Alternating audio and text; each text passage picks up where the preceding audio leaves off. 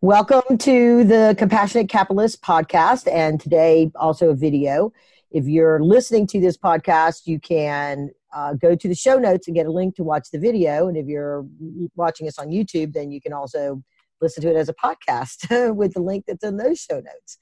So I have um, a very interesting guest today. And, and it's one of the things that, of course, we try to do with the Compassionate Capitalist podcast is bring information, knowledge to those people that are looking to invest in new industries or understanding trends in technology, as well as for the entrepreneurs out there that are trying to understand how some of these critical platform technologies will impact the future of whatever it is that they're looking to uh, in to create or uh, join a team on. And so, of course, today we're going to be talking about blockchain, because blockchain, in my opinion, um, in my you know long history of working in and out of uh, the tech field, I believe that blockchain is as fundamental to the direction of where technology is going as many decades ago the internet was in changing the way we connect and communicate, and then how we get our access to our applications and data with the cloud being uh, hosted up, uh, all of your data and your applications hosted up on a server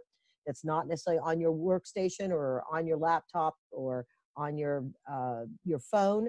And so the evolution and how that changed how we do everything with the cloud. Well, I believe that blockchain's doing that, and the way business is going to get done in and around the world um, in the future. And so my uh, guest today it is Eddy Travia. Uh, he is the co-founder and C E O of Coinsilium Group Limited.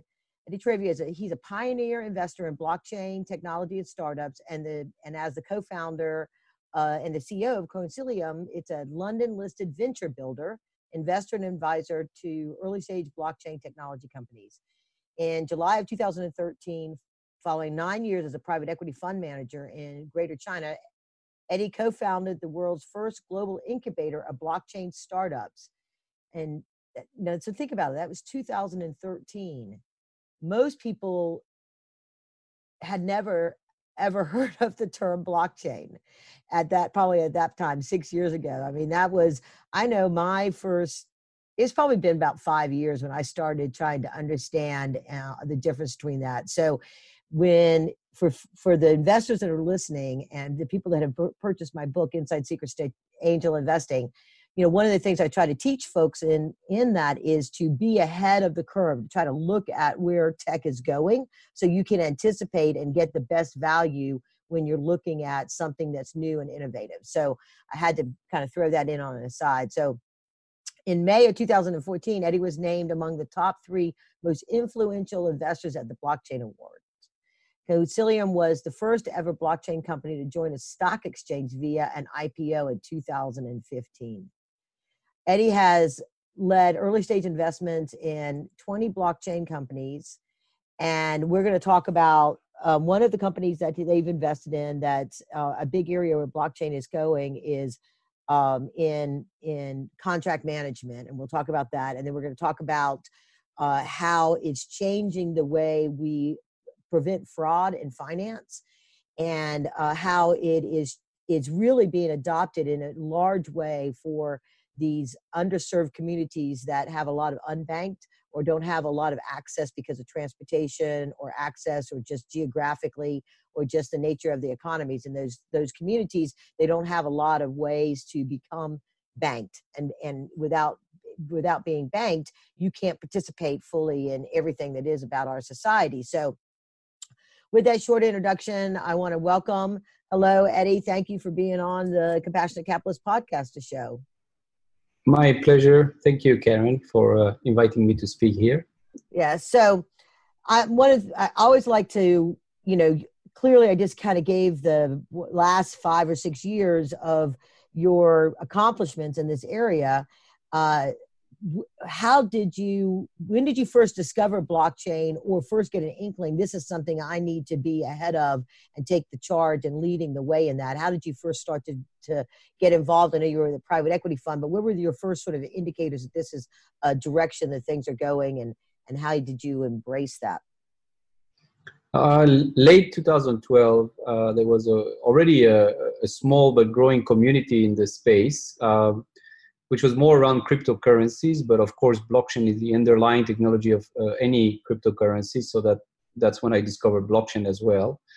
And uh, my first instinct was to go in and invest in the companies that are actually going to build the infrastructure um, around the, this new ecosystem, around these cryptocurrencies, not necessarily just buying Bitcoin or, or similar coins in the market, but actually to help startups grow and, for example, build exchanges, wallets, um, remittance services, you know, services that would be uh, coming from the breakthrough that cryptocurrencies represented. Okay, so, you know, you brought up a point there that I think it's worth for folks that are kind of new to this idea of blockchain, or even, you know, as we talked before, here in the United States, there's so much of this um, kind of joined at the hip between blockchain and crypto. And, mm-hmm. you know, I always say whenever people start to have a conversation on that, I go, don't put them in the same sentence. We have to separate them. Crypto is an application that's enabled by blockchain. So, you know, mm-hmm. so break it down real, real simply for folks, just so we are, everybody's on the same playing field as we go forward in this conversation about the difference between them and how that actually, you know, why that is. Well, you know, the, The problem that Bitcoin has managed to solve is a, is a very old problem in the world of digital cash, because before Bitcoin, uh, there were many attempts to create a, a digital currency, but the only way to do that uh, until Bitcoin was around uh, a database, a centralized database that would record uh, transactions.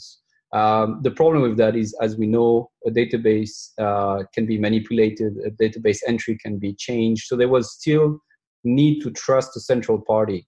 And when Bitcoin was created, the major change, the major, the major breakthrough was the fact that you didn't need one central party to authorize this transla- transaction, validate this transaction, um, because that book, that ledger, that database was actually decentralized and was run by uh, different nodes all around the world.